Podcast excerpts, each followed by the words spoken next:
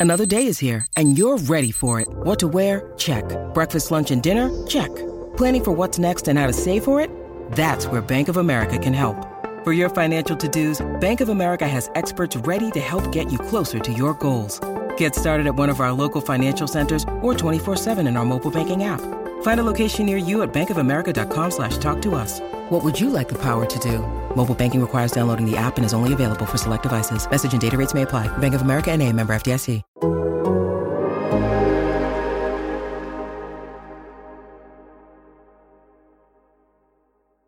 Hello and welcome to the Game Theory Podcast. I'm your host, Sam Vecenie. We are presented by The Athletic. Today on the show, I'm introducing a new, uh, potentially monthly podcast, potentially weekly if it goes well. Uh, breaking down the NBA, and it is a format that allows a wide variety of topics to be covered and thus a more inclusive environment for a wide swath of NBA fans. Uh, I'm joined today by Danny Leroux, who's going to be the guinea pig for this little uh, experiment. Danny, how you doing? I'm doing well, sir. Um, it, appropriate to be the guinea pig, considering I believe the first episode of Game Theory was the two of us just talking about stuff. That's probably true. I think it's right. I think that's actually dead right, to be honest. Uh, I, I, don't even think like the first episode of Game Theory is on this feed anymore. Like I don't even think people can find it because whenever I transferred from the good people over at CLNS uh, over to the Athletic, I think I might have lost maybe like 100, 150 episodes kind of near the end there. But that's fine. Whatever. You know, archives are old archives and they go away sometimes. Uh, the format here that we are going to employ, I'm referring to 21 questions. And uh, yes, of course, we're basing it off of the 50 Cent song. Shout out 50 Cent. Shout out Meagan Good. Everyone remembers that video. If you are, what, between 25 and 35? Is that is that age right, Danny? I mean, I'm 36, but sure. Yeah, like uh, I'll throw it up to 40. Like everyone remembers 21 questions video. It's like, you know, one of the most important videos I can remember in my childhood for sure. Uh, so we're going to run through 21 questions. We're going to put a 3-minute stopwatch on the clock here. And I am going to just ask Danny 21 questions about the NBA. Danny's going to answer. We'll have a little bit of a back and forth if we've got time and then we're going to move on to the next question. So, Danny, are you ready to go? Or are you excited to jump into this? I am. I will note at the outset that I'm going to focus heavily on the games that I've watched. So you might yeah, say, yeah, yeah. "Hey, what about what about Miami? They crushed Milwaukee." I didn't watch that game. That wasn't one of the ones. So I'm going to focus on that. Though I, if I mention, I will mention some stuff if I, you know, if I can, that if there's context that is useful. Yeah, like the fifth question here is about Milwaukee, and I have only watched their first game. I, I also did not watch the Miami game. I bet on Miami in that game, uh, very happily. but, Congratulations, I believe. yeah, but I it was just like as soon as Drew was out and they were missing Portis still, and then Brooke ended up missing that game as well. It was like, oh, so they're going to be missing everyone, and it's a revenge game. Yeah, let's uh, let, let's ride here. Uh, so yeah, we're we're going to talk about the games we've seen for the most part. Danny and I obviously watch a lot of basketball. Like I've been three screening the first few days of the season. I'd imagine you're doing the same, especially on the opening night where all of the teams played, right?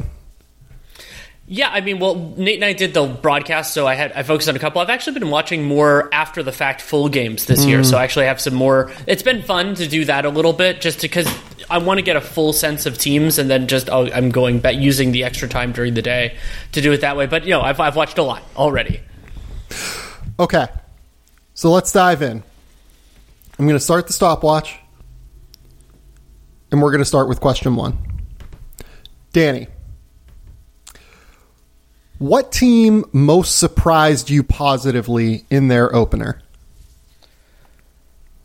So I would say I, I would give an honorable mention, very honorable, to the Atlanta Hawks. I thought they looked great. They did nothing. They did nothing really wrong. I just already thought they were good. And the most positive surprise for me was the Minnesota Timberwolves. Uh, Nate and I did their game against the Houston Rockets, and maybe it's that the Rockets will make everybody look good, but McDaniels and Okogie were super disruptive defensively. They played with more spirit than I had seen before, and kind of everything worked. So I'm not saying they're a playoff team, but this was the best top to bottom performance I have seen from Minnesota in years. Yeah, I'm really glad that you brought up the defense with Minnesota because they looked like a different team defensively in a positive way. I also thought Anthony Edwards was very aggressive and very active on defense, and we're going to talk about Edwards in a Yeah, little bit great. here. But he- was actually like really aggressive, and that's something that he's mentioned a lot in the preseason.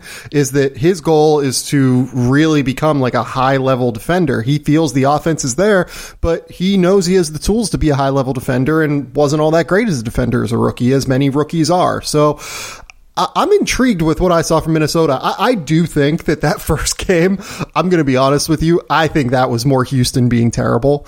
But I, I'm on record thinking Houston's going to be absolutely terrible this year. Like I, I just saw nothing from their young players that says that those guys are ready to actually win games when it matters. Even like win games when it doesn't matter at the NBA level.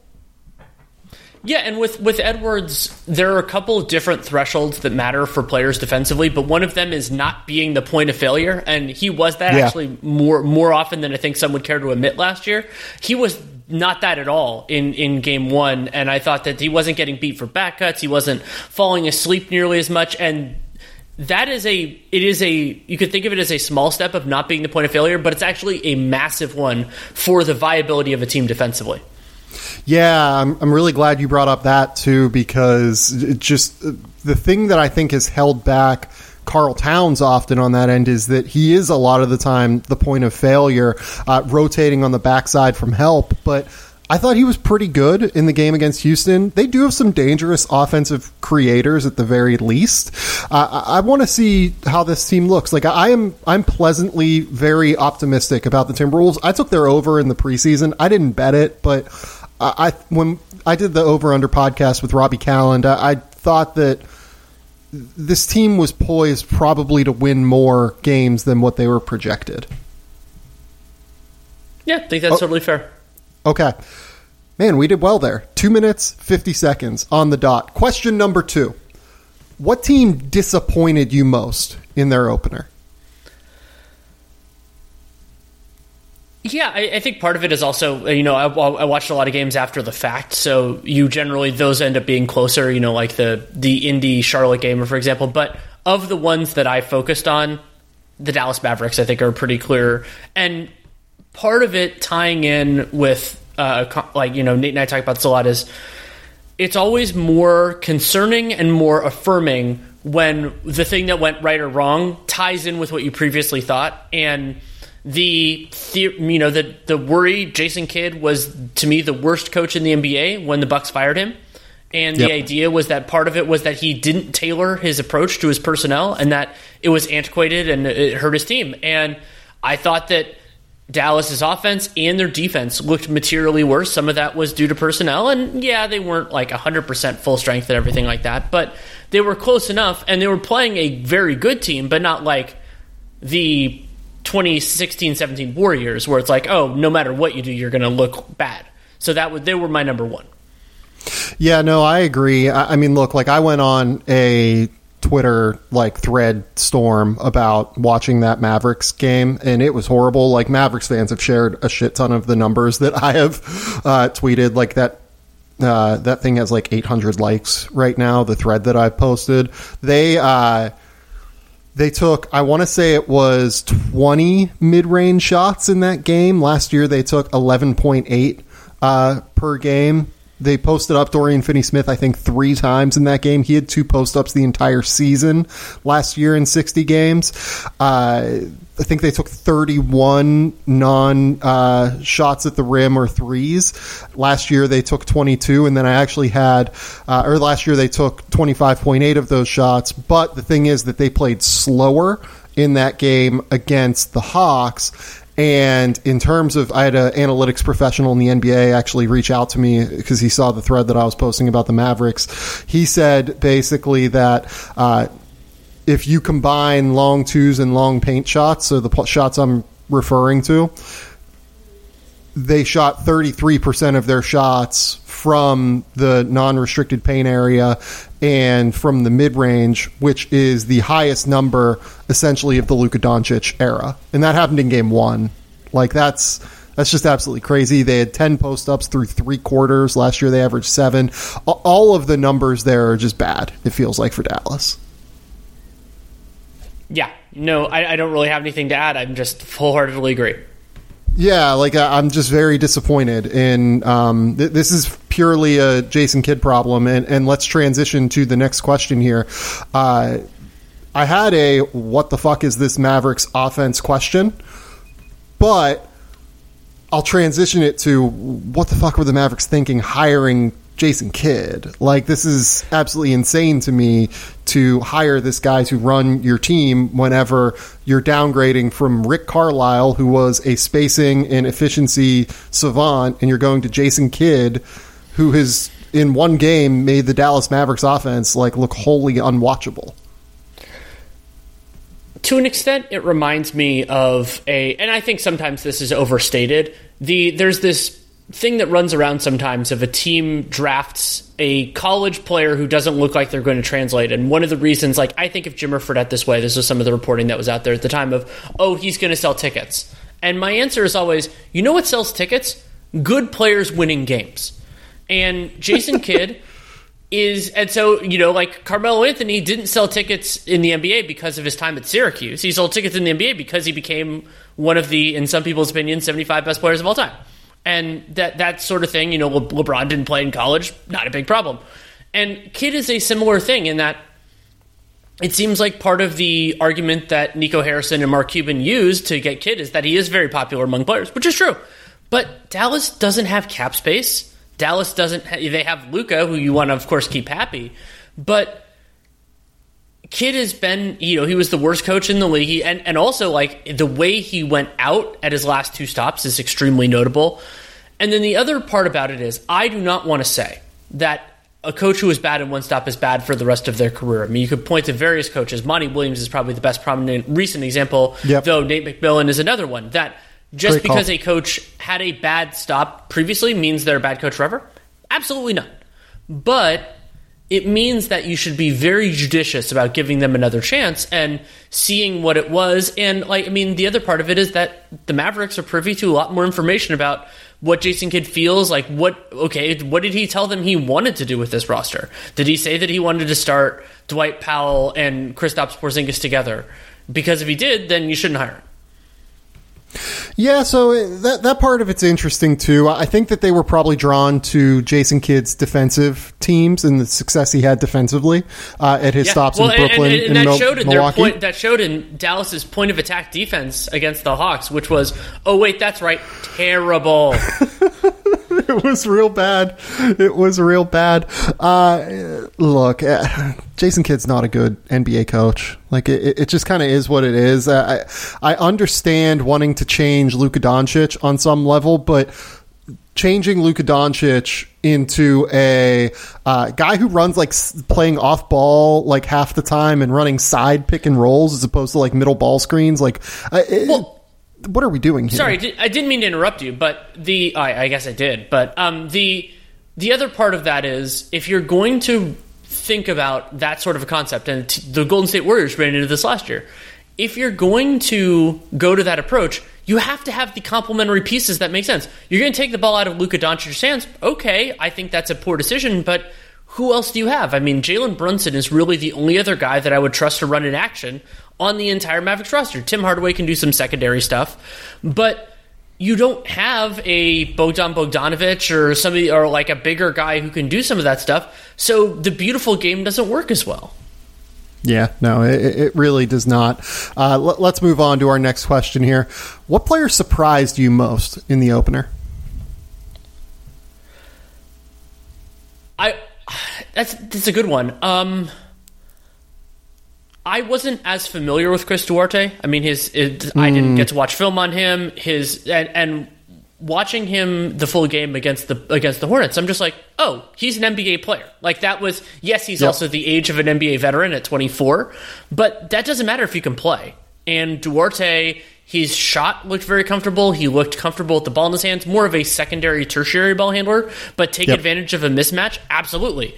And his shot looked good. He looked confident, and that is that is a success. Like that. I mean, I'm I'm not saying he's going to make. You know, I think it was like six and nine on jump shots or something like that. I'm not saying he's going to be that for the rest of his career, but there is a part of this that is a version of the eye test, which is basically like, do I think this guy can play? And to say that about a somebody in their first NBA game against reasonably capable opposition, huge surprise. Yeah, no, I, I'm honestly not surprised at all with him. It's funny, like I'm surprised that he, you know, averaged or scored 20 points, right? And made I think it was like six threes or something. But and it's not like they were feeding him.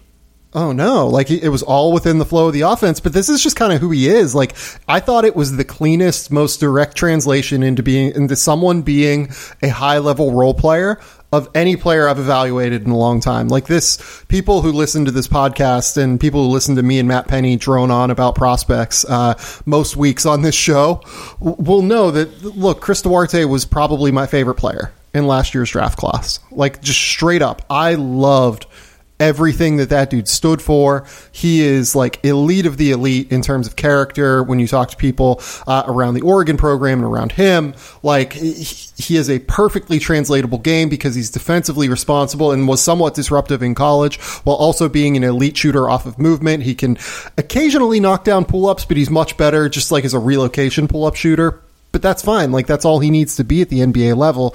Uh, yeah, Chris Duarte is a uh, to me look like I, guess there is no such thing as a no brainer in the NBA. Like Corey Kispert, I thought would be okay to play immediately, and he just was not. Like you looked in the preseason, it was not. He was not ready to play, but.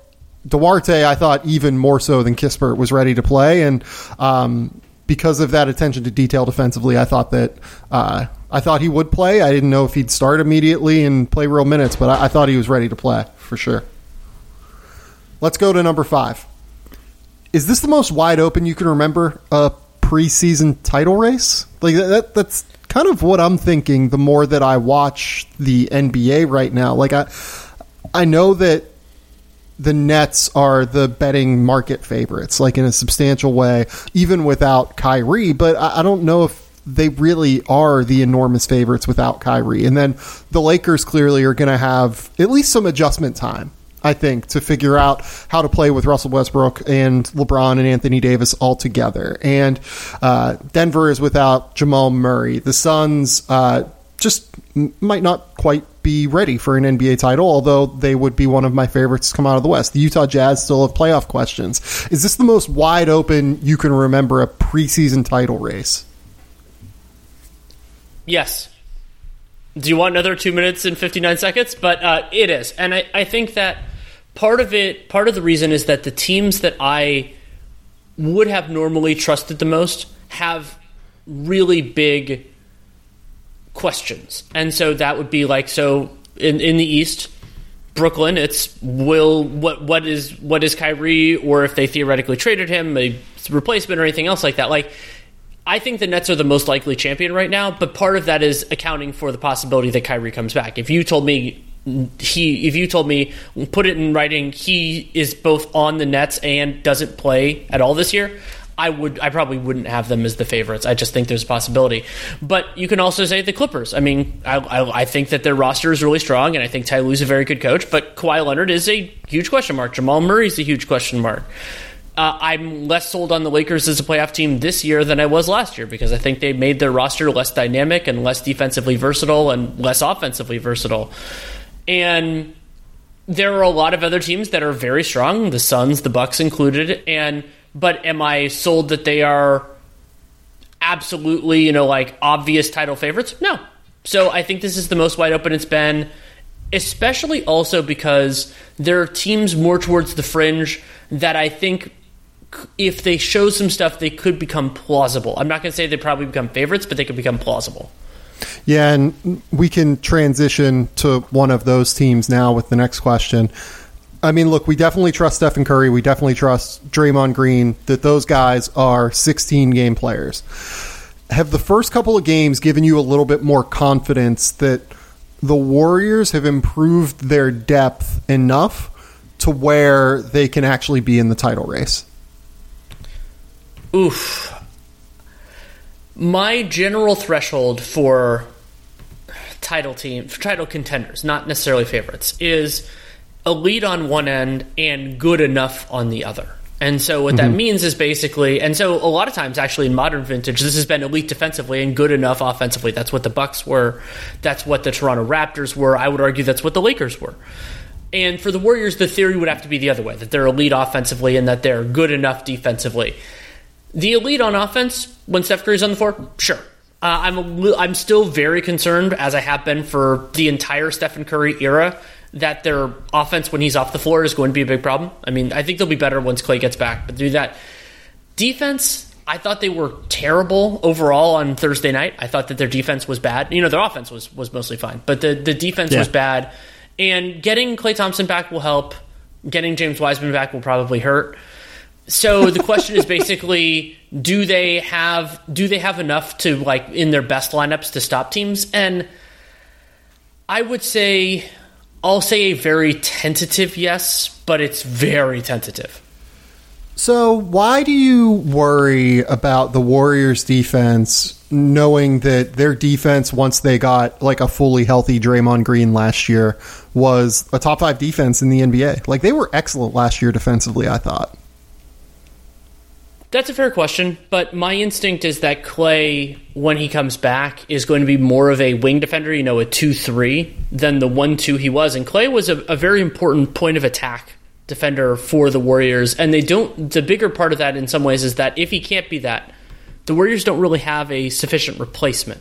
They, you know, this just Steph Curry, you don't, A, you don't want to ask him to do that because it's burning the candle at both ends, and B, he's not particularly good at that. And so, I think that they can. The help stuff will probably be fine, and they have enough on the wing, especially now that Wiggins has improved. But if I'm gonna, you know, am I gonna bet the bet the farm that in key moments against you know the top four teams in the league that they can do it? I'm gonna be queasy the whole way through. Yeah, I get that. Okay, let's go to number seven here. If Giannis learned how to shoot pull ups like he showed confidence with in the opener, how drastically do you think that that alters the MVP conversation and the best player in the world conversation. If it holds, it'd be huge. I mean, Giannis, to me, not only is he one of the most valuable regular season defensive players, he proved in the 2021 playoffs that he's one of the most valuable playoff defenders in the league. And so yep. the difference between, you know, he's, his value is different than somebody like LeBron or somebody like Durant because he is less talented offensively than those gentlemen are. But it makes Giannis an easier cog to fit in offensively. It makes him, I mean, he's already brutally hard to defend. And it's not about making all of those shots, it's about being comfortable taking them within the flow and taking away some of the ways the teams want to defend him. So I think it would be massive. Yeah, I agree with you. And I think that if he actually is shooting like pull up jumpers comfortably, I think he's almost pretty clearly the best player in the world, right? Like it, it's. I guess that he's never going to be the shot creator that Kevin Durant is going to be because Kevin Durant is just one of the what five best shot creators of all time in terms of being able to get to his shot, get to his spots, and make shots efficiently from all three levels, wherever he wants to, whenever he wants to. But you take into account the fact that Giannis is just such a force in transition and creates points that way you take into account that he is uh, genuinely one of the I would say five best defenders in the NBA. And this isn't to say that Kevin Durant is a bad defender, uh, but I think those are the two guys right now that I would have, along with uh, LeBron James, just right beneath them, and the fact that LeBron James is as old as he is and is still like worthy of discussion within this conversation, or at least mention, is, is insane and incredible, right? But uh, I, really think that if he is knocking down pull up jumpers in the way that he showed confidence in, like if the confidence matches the results by the end of the year, I do think that he's probably the best player on planet Earth, right? Because this is what we've just been waiting for.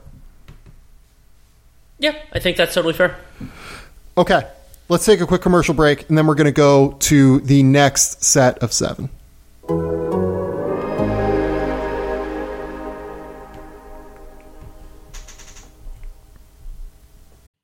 We're talking about players securing the bag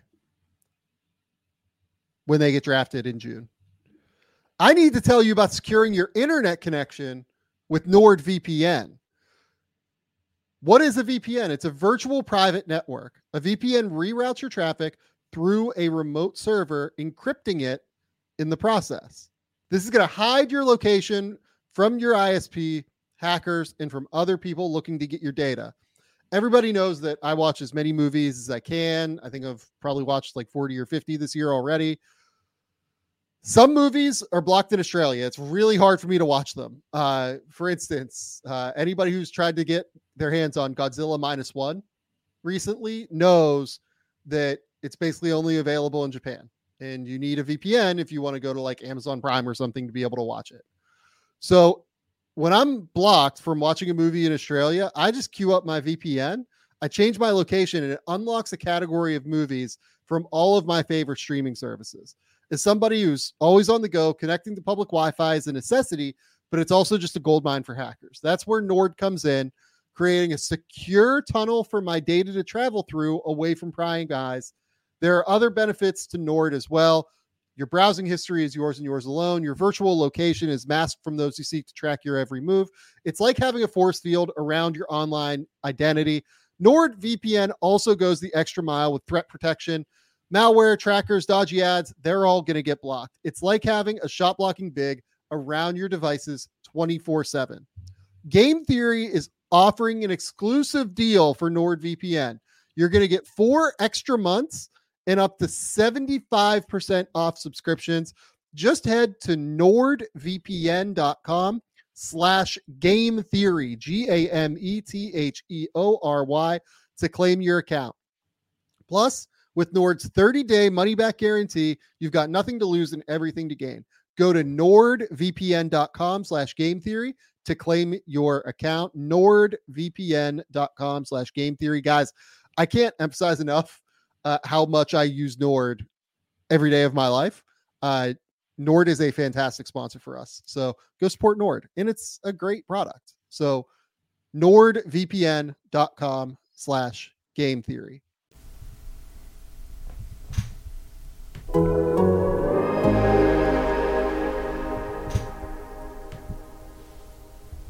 Okay, we're back. Number eight, this is a question that we kind of uh, teased a little bit on your podcast when we recorded earlier this week uh, for Real GM Radio. Did the Suns make the right or wrong call not extending DeAndre Ayton? Oh boy. I mean, you can you can make an argument. I mean, I think one of the strongest ones in terms of being the wrong call is just you know making frustrating people involved and the fact that you want him in your organization long term. But I'm going to go correct call. And the reason why is I, you know, I've been pretty consistent on this over the years that players who are not in that like first and second team All NBA conversation, or that you think have a reasonable path to getting there. Like those are the no brainer. You don't piss them off. They're going to get the max anyway. Like the Lucas and the Traes of the world. I have felt over the years that teams are too willing to give, even if it's the 25% max, just a year early to players that are below that threshold. And I think Ayton is. And, and he had a really nice year. He had a really nice playoffs. But the idea that basically like how much do you have to game plan for him where he is the X best player on a really good team i think the answer to that is probably third and third is i mean that's that's great like the third, third best player on a title team is is is a real success and if that gets up to second then you you really have something cooking but generally speaking to me you can wait it out a little bit on those guys. I don't love the process from what has been reported, including by our colleague Sam Amick, about how the Suns got to that point. But it, in terms of that decision, I'm I'm broadly on board. So I think that it's reasonable to say that he is not yet a max player. The problem is that they don't really have a function now because of the Bridges and Shamet deals to open cap space next year and like really have flexibility. So in some ways, the next few years at least, the cap space, like you just have no better way to use the money.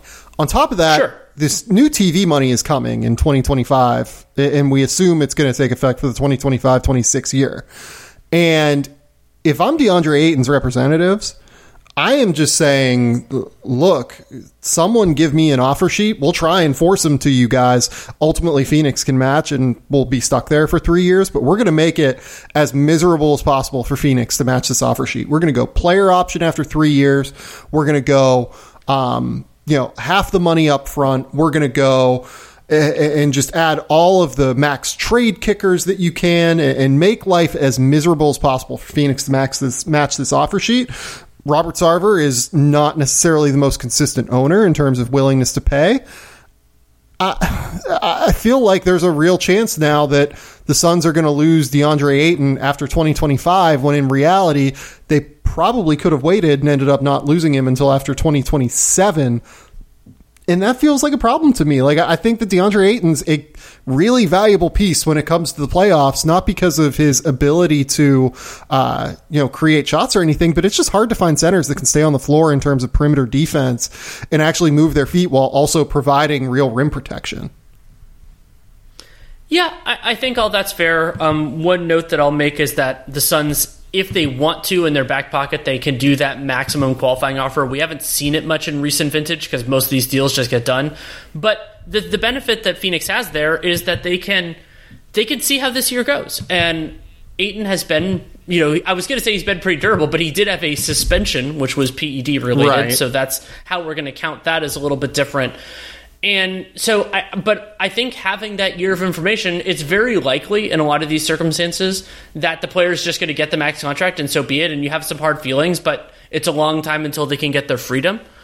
But it is, um, but as I said, like you got into this, the process here is a little bit weird, especially with the TV money coming in. Okay, let's go to number nine. Is Anthony Edwards the most fun player in the NBA for you right now? I enjoy Edwards a lot, uh, but it would take a lot of growth for him this year to pass Ja Morant. I mean, I don't know how much of how much of Memphis Cleveland you watched, but Ja All had of a it, baby. block. He had a block on Lauri Markkanen at the end of the first half that was astonishing. Like he basically got to the top of the he got to the top of the box to block a seven footer, and he also, of course, had a had an alley oop catch a dunk where he caught the ball behind him. I think it was a pass from Desmond Bane, and and dunked it. And Ja, you know, sort of tying in with the old um, the old stuff about why small guys win the dunk contest because it's more impressive when they do stuff. It's like the way he pops off the floor just defies imagination sometimes, and. Yeah. I I you know I he's been a league pass you know as Nate and I've done the NBA cast he's been a favorite of ours for years and the other I mean the other to me serious competitor and it's just a very different type of thing is Steph Curry and I mean I've spent you know Yeah. I've, I've covered I've seen more Steph Curry games than anybody else I believe in my professional career in person and there's not much better than that and I was I was in the building for his 25 point first quarter on Thursday night Yeah, look, I, I think Steph would be my pick for this because there's just nothing like it. Isn't there? Like, there's just literally nothing like watching Stephen Curry get hot. I was explaining this to Laura, my wife. Um, we, we were getting back from dinner last night, and she's kind of asked how my workday was, and I was just like regaling her about Stephen Curry. At that point, I was just like, "There is, I will never watch someone." Where that specific type of energy is real every time you watch him where you just feel this uh, like this buzz every single time he touches the ball. But all of this like conversation about fun is aesthetic right? Like I'll say this: I, I don't think anyone is as fun to watch, like in terms of reacting to things that happen on the court, as Anthony Edwards is. Like him, look him hitting that three against the Rockets, and then looking at Stephen Silas and going, "You need to call a timeout." it was fantastic. That shit had me cackling. Like I didn't get to watch you and Nate uh, do that game because I watched that game way after on Synergy. But like, did you guys notice that in real time? We we didn't. Um, I think we were. That was a point when the game was getting out of hand. I think, and and they did call a timeout, so we started getting into all that. I wish I had. I wish I had caught it, but yeah, it was it was fantastic. Oh my god, uh, it, Anthony Edwards in terms of just like pure like reactions and uh, just like the the funny stuff that he's going to do on the court. Maybe Anthony Edwards is the funniest uh, NBA player right now to watch, as opposed to the most fun. But yeah, I, I, miss, I miss Tim Duncan's reactions to fouls. By the way, that was that was one of my all timer. Like yeah. just like keep an eye out for this. oh man, Let, us go to number ten here.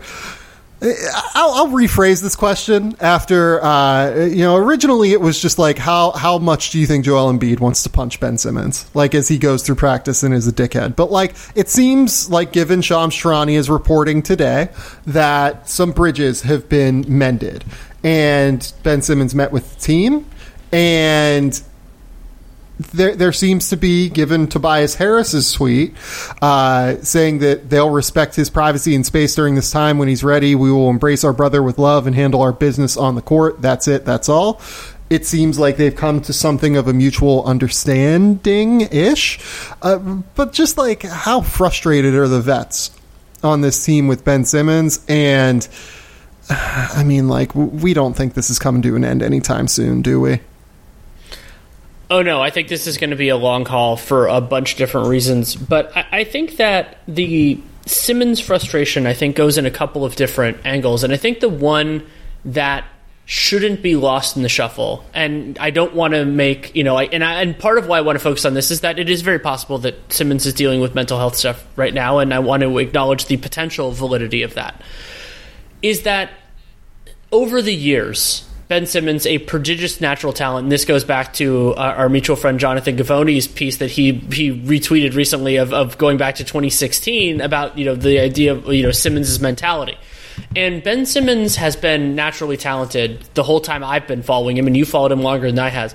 And but he's also had identifiable weaknesses, and it is possible that those are so intractable that if he put infinite time in, he just can't solve it. But generally speaking somebody who has the physical gifts that Ben Simmons does, if they work on their shot, if they work on some of these stuff, it's going to get better.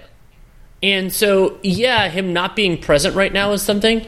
But Simmons, if he had over the years before all of this current stuff, if he had if he had taken those steps, if he had grown his game even modestly, the Sixers would be so good that none of this tension would exist. Yeah. No, I, I agree with that. Like at the end of the day, it comes down to Ben not having taken strides in his game, and that that's where all of this starts. It all begins with the fact that Ben Simmons has never learned to shoot and has essentially lost confidence. It feels like because teams have figured out how to defend him because he's never like improved upon the specific skills that he needs to improve upon. So, yeah, it's uh, it's frustrating. I don't know that we need to like say a ton more about that. I feel like everyone is doing the Ben Simmons takes. So let's move forward.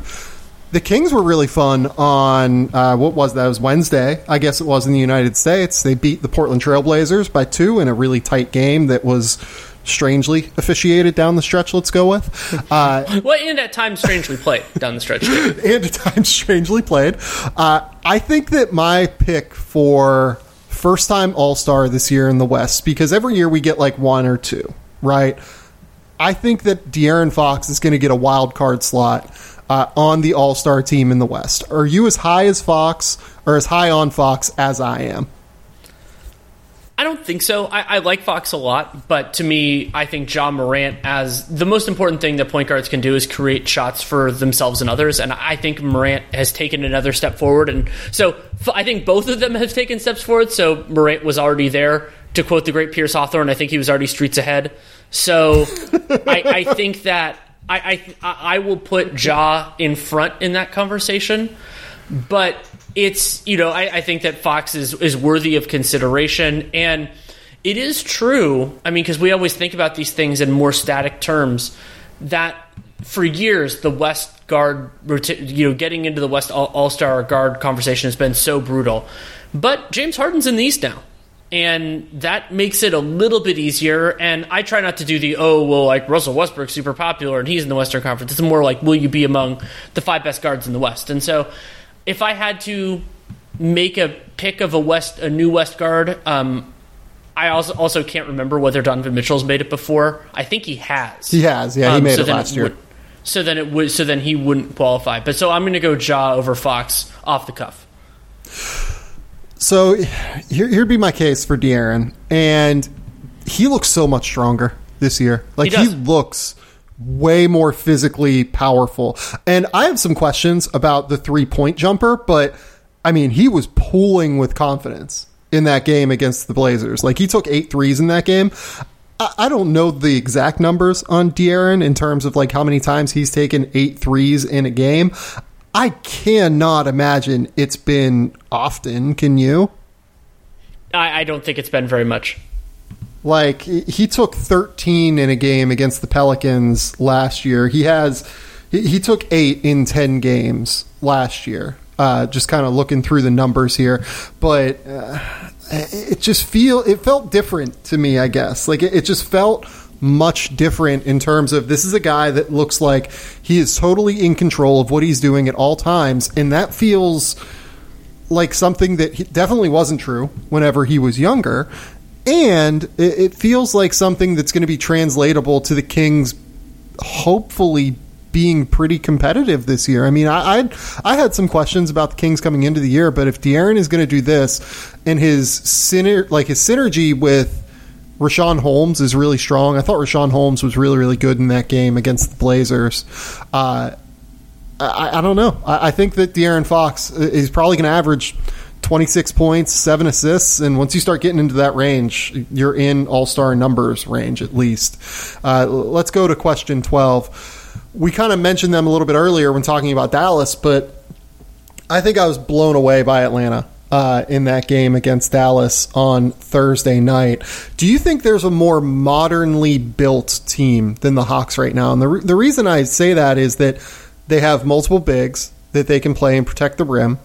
They have a lot of switchable defenders. They have elite level shooting, and they have a monster point guard who can take on uh, high level usage at all times. It feels like Atlanta just in terms of team building, not necessarily in terms of talent, it feels like Atlanta has really figured out the way to construct a roster in the modern NBA. I love their offensive versatility and the idea that just because you have a heliocentric player, this ties in with the criticism I had of the Mavericks earlier. Just because you have a heliocentric player doesn't mean you want them to be the only guy who can handle the ball. So having Bogdanovich out there, at times Gallinari, we'll see what kind of growth and comfort Cam Reddish and DeAndre Hunter have this year. That makes things a lot easier. And John Collins, I mean, he had a beautiful alley oop to Capela in that game against the Mavs. But my Yep. answer, which surprised myself, like we talked about these questions a little bit ahead of time, is actually the Boston Celtics. Yeah, and the an- Celtics it's a good answer. have the Celtics have two different things that I think the Hawks do not. Not that I'm saying they're a significantly better team or anything like that. One is I think their roster is more overall defensively versatile. I mean, Robert Williams, his switching stuff is really interesting, but also they can play smaller. They don't have that really like the Draymond Green esque. I mean, unless you think Grant Williams can be that guy, like switchy five, but I think Robert Williams might end up being that guy. But then the other thing that I find so tantalizing about the Celtics, and is I would argue is a more modern thing that as we move into the league could become there, is that they have a bunch of guys that are similar levels of quality. And what that brings, should Ime Udoka approach it this way, is that he can he doesn't have to close with the same five every time, and that there will be nights when Dennis Schroeder makes sense. There will be nights that Dennis Schroeder does not make sense. There will be nights that Robert Williams should be out there, and everything else. And so I, I think that also their their multitude of wings and wing sized guys is thoroughly modern. I mean, the idea of Tatum and Brown and Marcus Smart and potentially Aaron Nesmith if he can put it together a little bit, and we'll see with Romeo Langford and all that, and even their some of their non wings kind of in some ways have wingy elements is is really intriguing. So I'm going to go with the Celtics. Speaking of the Celtics, a question that I had scheduled for later, but let's just kind of transition to it now. I mean, I think Robert Williams looks like a monster for the Celtics. I thought that he looked great in that double overtime game. Uh, he played 44 minutes in that game. It was the second game he's ever played over 30 minutes uh, in or third game, I believe, uh, over 30 minutes in his career. And I, am uh, blown away by his versatility and his defensive ability as a switch defender, even and his rim protection and his passing. Like it feels like he really might end up being like a top ten center in the NBA. So he signed a four year, fifty five million dollar deal in the offseason. and it's a deal that I think he kind of had to sign, just given that he's been so non durable throughout the course of his career to this point. But do we think there's a real chance that we look back on that deal and we're like, oh, this was a great deal for Boston to get done as quickly as they did in the offseason, even before uh, like the traditional October extension season started? There is absolutely a chance. And I would have to really think about it. So, I mean, I would put Bam in a different conversation because he's established a different level of quality than a lot of these other young guys. But if we're going to throw some of the other young bigs kind of in in a in a path with Ayton and Jarrett Allen, who got a lot of money, and Robert Williams, and uh, various you know various other players. Like, and now Towns is 26, so he's he's not in this. He's a little bit too old for this now. And you could, if you wanted to put Miles Turner, I think you probably could. I I think there's a meaningful chance that Robert Williams ends up being the most the, the most dominant of those players. That he, I, I mean, it, it, it, could be it could be a lot of them, but I like I like Robert Williams more than Jarrett Allen. If he can stay on the floor, I think that his defense he he has more. He can do more things defensively, I think, than Jarrett Allen. I, like, yeah. I, I mean, I've been banging the Jarrett Allen drum for four years now. Like, this is not yeah. a this is not a I hate Jarrett Allen segment. Um, and Robert Williams, he pops a little bit differently offensively. And it's funny to say that after Allen went 11 for 11 from the field in a game that the team played three bigs. But I, I think that, and I'm saying there's a chance for Williams. I'm not saying it's definite, especially when you consider what Ayton did in the playoffs. But his ceiling is the roof. It, it really is. Uh, it is very, very impressive. And uh, every time I watch Robert Williams, like just because I have these preconceived notions sometimes of guys, and I'm really good at you know, changing my opinions of players based on new information. But I just have these visions in my brain of Robert Williams being like a very simple player at Texas A&M. He didn't show any of the passing stuff that he has shown with Boston. I'm just staggered every time he makes like he's out on the perimeter, he short rolls, and then he makes like this crazy like overhead looping whip pass to the corner, and I'm like, wait, where did this come from? Like every time Robert Williams is on the court, I really just like I learn new things about him, and I'm just like this is uh, this is very very impressive. So I, I think it's probably well, going to be a steal as long as he can stay on the court. That's all. That's what well, it has always come down to. Can he stay on the court? Yeah, one of the differences between Williams and Jarrett Allen is that Robert Williams just tries shit, and there's an interesting. I, I don't have the data strong enough in my head, but there's this thing that when young players, when they turn the ball over, it can actually be an indicator, a positive indicator, with the idea that some of the things that they're doing are are indicators of ambition and intention. And sometimes that leads to bad stuff because some players just make bad passes.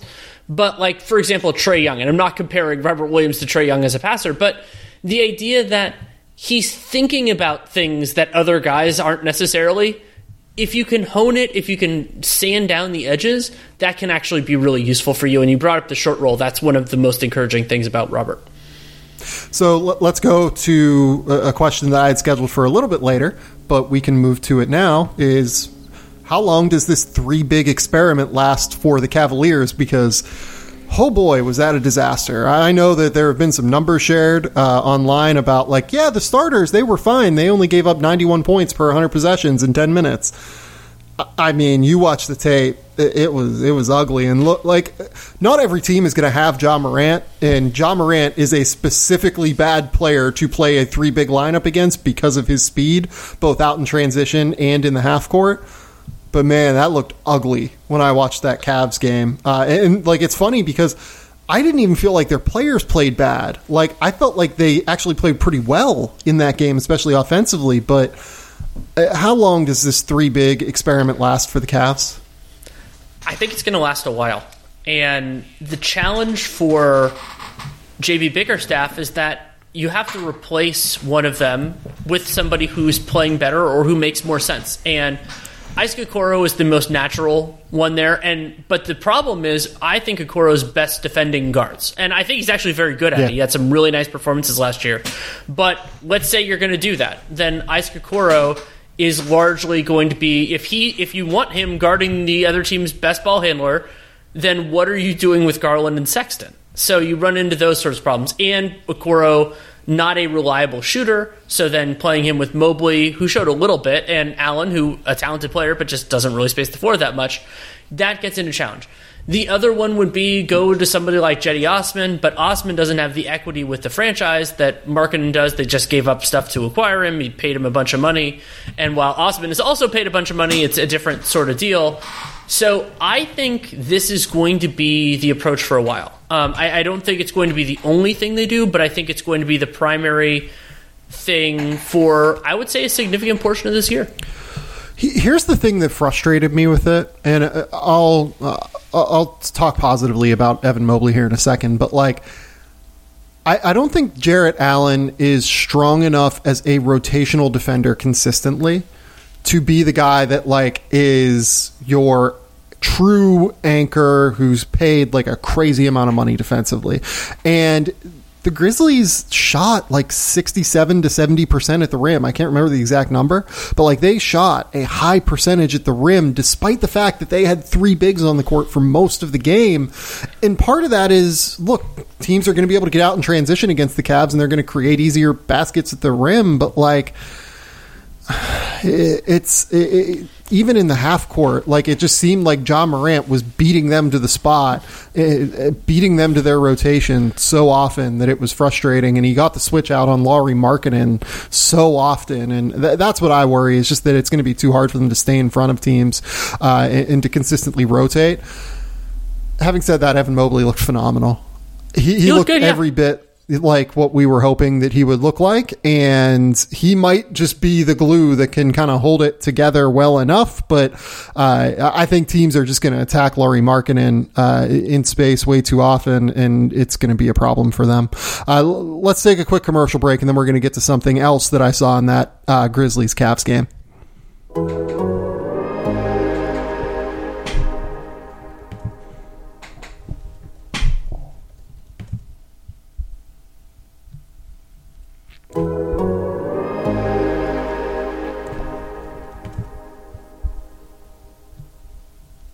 Okay. Desmond Bane showed a ton of just straight line driving and attacking, uh, just a lot of ability to not just be a pure floor spacer uh, in that game against the Cavs, I thought. Now, part of that is that he was going up against a third big often, right?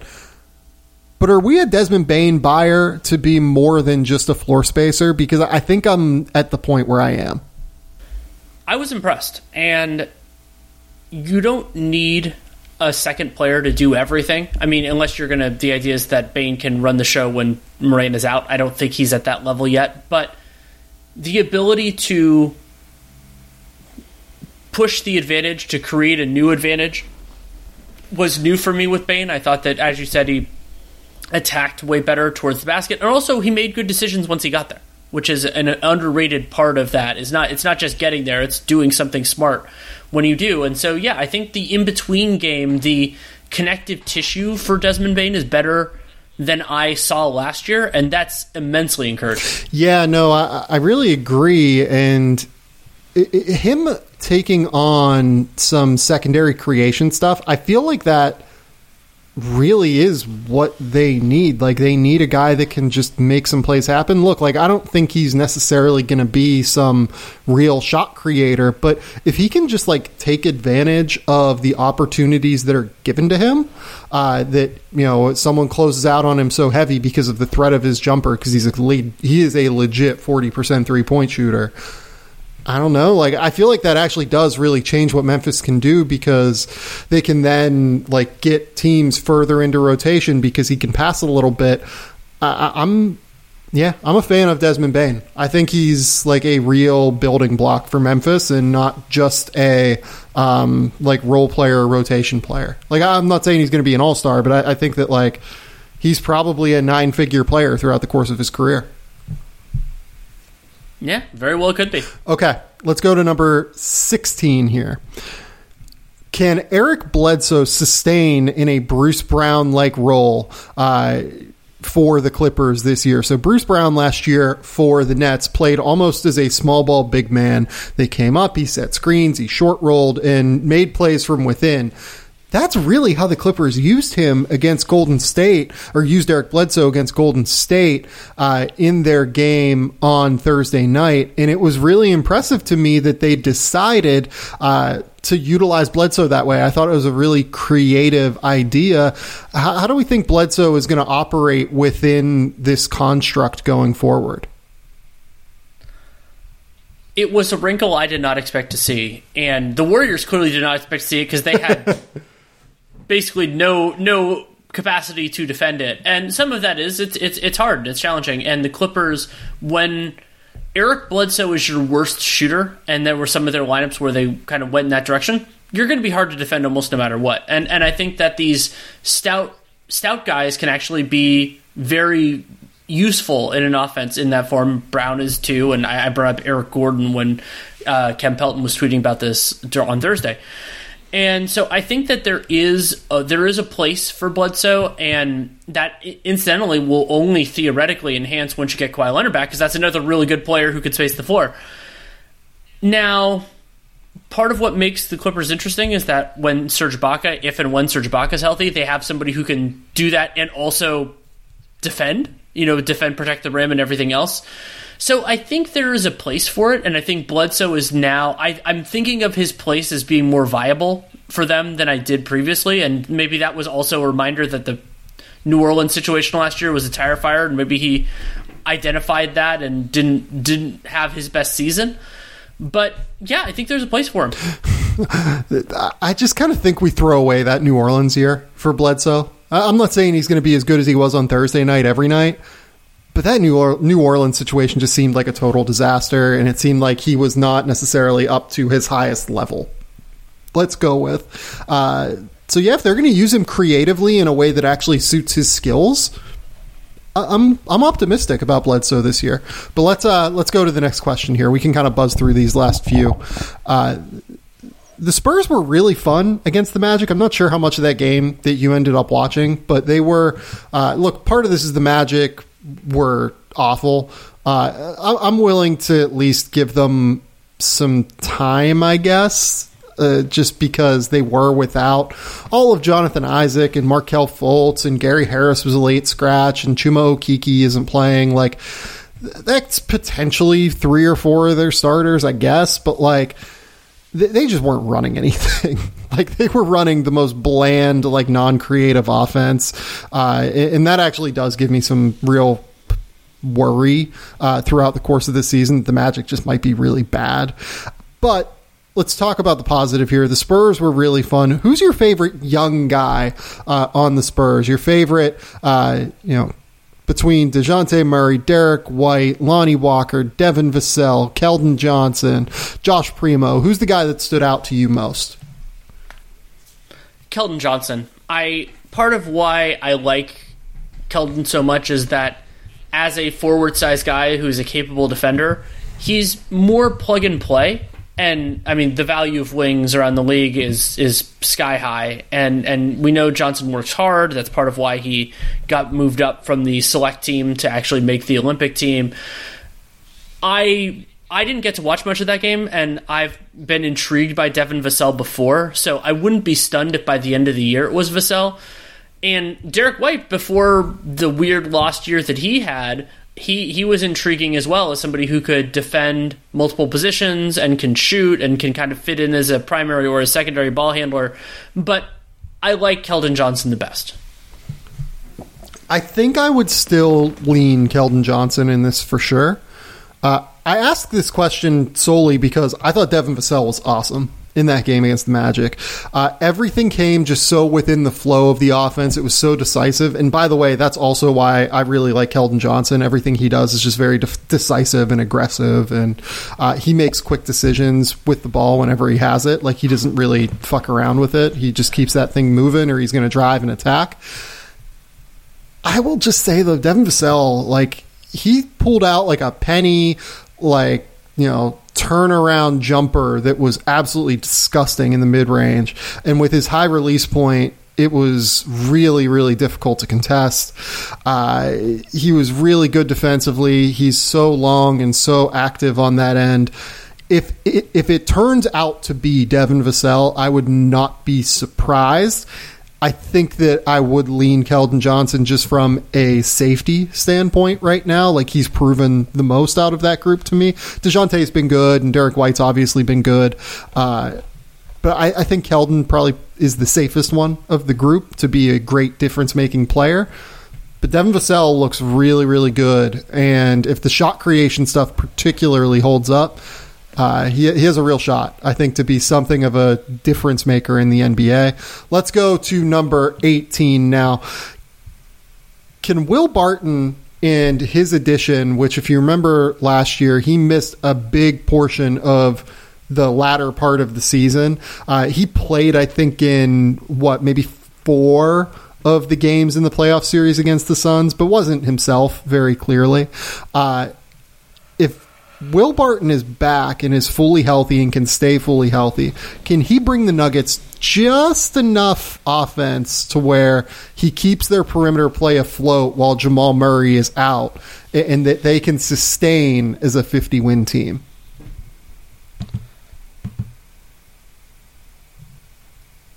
I think he can. And part of why Barton is so important is that he, especially in the kind of the non Jokic units, he slots everybody else into more survivable roles because Barton can take on some of the playmaking, he can take on some of the scoring. So whether it's Facundo Campazzo or Austin Rivers or Monte Morris, depending on how they're structuring it, it just makes a lot more sense. You're you're putting the ball in in, in their hands a little bit less. You're having in Barton's hands a little bit more, and the Nuggets have a lot of other really good players, and they, you know, they. I think they have some capable defensive theories, which is always useful.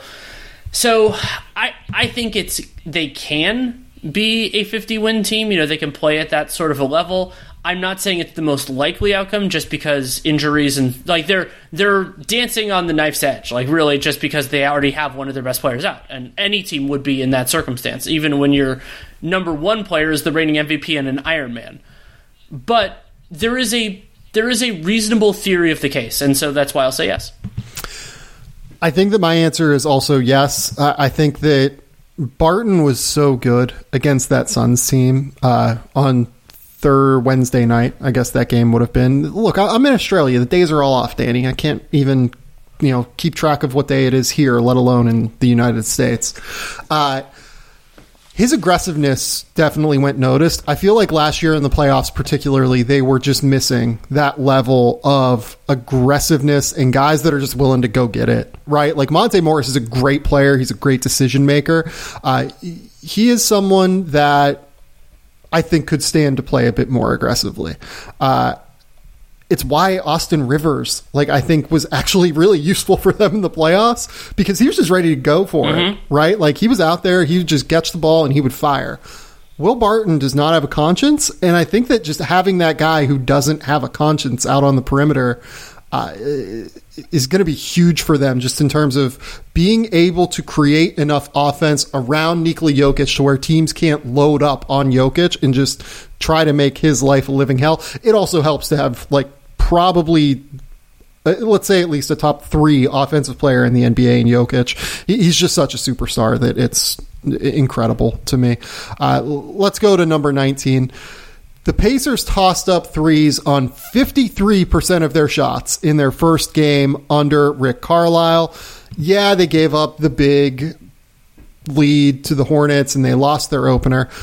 But are you more bullish on them after that opener just based on what seems like really strong offensive process to me, given what their roster is? Maybe vaguely. I have been a believer in Rick Carlisle's coach for such a long time that it's not a surprise. And and Nate Bjorkgren, process wise, I thought did some very good things for this for the Pacers. It was just it reportedly everything else that didn't go particularly well for him. And the Pacers, I thought the offense looked good, and when you consider that they were missing two vital players in TJ Warren and Caris LeVert. Like that's even more impressive because then you can put Justin Holiday and potentially Duarte and some of these other guys in, in easier roles. Also, you dramatically improve your depth. So I, I think that the the argument that there is a pretty clear cut playoff team in Indiana if they could stay remotely healthy, I, I thought that before the season. I continue to think that now. So I don't think it significantly changed it, but I was probably I think more people are going to be moving my direction than I'm going to be moving. Yeah, when I watched that game, I just felt like they were actually running sets that really made sense. Like it was a drastically different deal than what Rick Carlisle was running in Dallas with you know, having Luka Doncic around and centering the sun around, like Luka was the sun in which everything was centered around, right?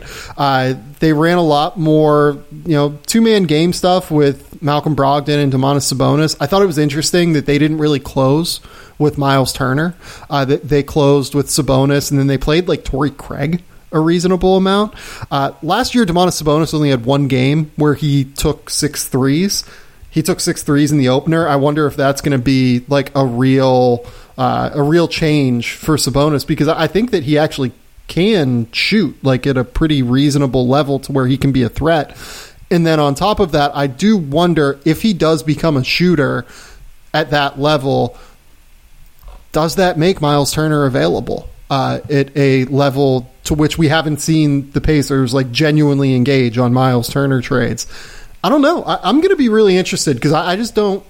I think the I think you're right. I think the Pacers are going to be really good. I know that that first game had to suck to just to watch them lose that lead in the way that they did, but. Uh, yeah, it was like a twenty-three to two run or something like that. Yeah, I mean that was a Lamelo Ball like superstar performance, but at the end of the day, like I, I'm I'm a little bit more bullish on them after such a crippling loss than what I thought I would be. Just kind of thinking through the process, and that's I don't know. I feel like that might be weird to some people, right? Yeah, could be. Okay, let's go to number twenty. Are the Blazers legitimately just a six deep team with Larry Nance coming off the bench and their starters? Or do we trust Anfernee Simons, Nassir Little, Tony Snell when he gets back from injury? Uh, do we trust those guys enough to where the Blazers can have enough depth to make a legit top six playoff run?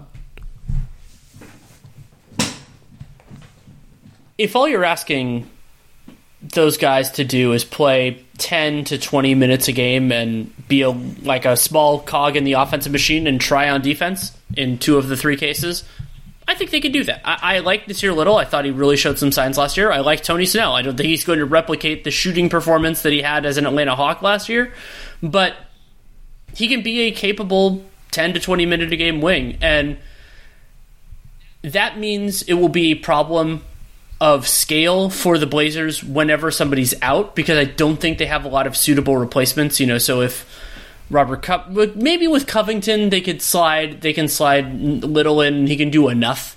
But you know, even if it's if it's Nurk, and I, I really like Larry Nance Jr., but it's but then like how do you fill the rest of it, and how do you do everything else? So. I think the Blazers have a chance of being a top 16, but I think their their offense is going to be awesome. Their defense looked abysmal yet again against the Sacramento Kings. But if they falter, I don't think depth is going to be the reason. What do you think would be the reason if they falter?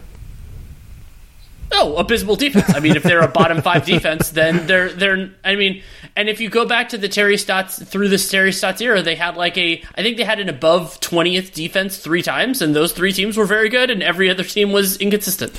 Yeah, I was very startled that the Chauncey Billups era did not bring any real improvement defensively. Like they go out, they get Larry Nance, you get another year of continuity from Robert Covington, you get Jusuf Nurkic back for a full season, hopefully. And they just weren't any better. Like that was a bad game. Maybe they'll be better, you know, uh, coming up here in game two. But I, I don't know. That defense was rough, and I feel like, given that they might not have enough depth, like there's they don't really have a guy coming off the bench right now other than Nance. Like they don't have a wing or a guard that I feel like is going to change the game defensively just with like energy, right? Nassir Little could be that guy. Uh, and I think that like if he can fill that role, it would be phenomenal. But I, I don't think he is filling that role yet. You know what I mean? Like I, I don't think he's doing it yet. Like that's what they need. They they need Terry Snell or Tony Snell. I'm sorry. Good God, uh, Terry Stotts, Tony Snell. They need Tony Snell to come in and really change. I, I was going to say they need Terry Rozier, which would be a really good help for them. They need Terry Rozier. Oh God, like Terry Rozier, Damian Lillard, uh, Norman Powell, CJ McCollum. Let's just go, you know, all six foot three and under and just go nuts with like a bunch of scrappy, aggressive guys. Let, us do it. I'm in. Okay. Number 21. And the final question, the only important question on the Game Theory podcast. Are you a believer in Pokuism, the acceptance of Aleksej Pokusevski as your basketball savior? I like to start each year trying to find my favorite curiosity. And I will say that Poku and Pokuism have a very viable chance of being my favorite. And, and worth noting that many players and teams move beyond curiosity when they get to be too good. Shout out LaMelo Ball. Like, LaMelo Ball is too good to be a curiosity. Poku is a possibility. Your beloved NBA Chalamet, Josh Giddey, is also a possibility. Um, but there are there are a bunch of them, and I'm not I'm not hitching my wagon to any any one star yet. I I, I just kind of need to see see where the rhythm takes me. But Poku is fascinating, and I, I I don't know if you've played it at all, but one of the most delightful things I've been fiddling a little bit with uh, with 2K this year is the Pokuism video game experience is about on brand. Wait, really? Which is pretty amazing. it like I was playing against the Thunder, and I'm like, wait, what is Poku doing? it was kind of delightful. I, I might get NBA 2K just to play with Poku. Like uh, that that might be my only, or, or, or honestly, to, to to play against Poku. you see this like gangly seven footer out there flying around, I, I, chucking shots. I did a I did a Rockets Thunder game because because one of the things I do in the early part when I'm kind of like calibrating a video game is I play teams that are like you know that are similar levels of skill and I wanted to play with Jalen Green, so I'm like, well, who's similar level to the Rockets? And I picked the Thunder, and I was just like, every once in a while, like weird stuff would be happening on the other team, and be like, oh yeah, oh yeah, they have Poku. Poku is uh, just wild. Uh, the, the, the opener was not uh, the most exciting game for Poku. I will say that it was. Uh, he, he was going up against a team in Utah that is actually well drilled and well schooled, and uh, he he didn't really. It seemed like know totally what to do out there. But he had three assists and two turnovers. What a we will we will be doing okay, some sort of Poku watch throughout the year on this podcast. Sam, I have a question for yes. you. Will either Bol Bol or Bones Hyland play enough to qualify as a curiosity? I think Bones should be in their rotation right now. Like I, I don't know what Denver is doing. Uh, like I think that they could actually use Bones a little bit. Like I think they could actually use him really well. Uh, so yeah, I think Bones will play. I, have never been high enough on Bol Bol uh, to where I think that's a possibility. Like if if you want someone like Bol Bol in terms of curiosity, just go with Poku because he's more like agile and more coordinated and can pass the ball in like really creative ways. He's just like a more fun version of the Bol Bol experience, I feel like. Fair. Danny, thank you for being the guinea pig on this episode of 21 Questions with the Game Theory podcast. Uh, how do you think it went? It, it, we struggled to record. Like people aren't going to hear it, but there were some there were some stoppages there because my internet died midway through the podcast. But how, how do we think it went? I think it was fun. Um, I I enjoyed basically thinking about this many things. I mean, there have only been, as we record this, three nights of games, two of which were three game nights. I mean, one of them might even been a two game night. And but we've already learned so much, and there's already and there's still so much more to learn. Yeah, I'm really excited. Danny, tell the people where they can find your work. Tell the people where they can hear those dulcet Bay Area tones. So, in terms of listening, which is where most of my work is now, uh, you can listen to Real GM Radio. My most recent guest was the one and only Sam Vecenie. where we focused on the 2022 and 21 drafts. Uh, you can also listen to Dunc'd On and Dunc'd On Prime. You can watch the NBA cast, which is going to be Mondays on League Pass. Nate Duncan and I will do one game a week and bring in some X's and O's and answer your questions. And then my written work, when it appears, will be at The Athletic, including some collaborative pieces with Sam Vecenie go subscribe to The Athletic. Go follow all of Danny's work. He does great work with Nate. He does great work uh, on Real GM Radio. He does great work all over the internet. We will be back later this week with some more good uh, NBA content. Uh, I'm going to try and record over the weekend with a good friend of the program. But until next time, we will talk soon. Bye.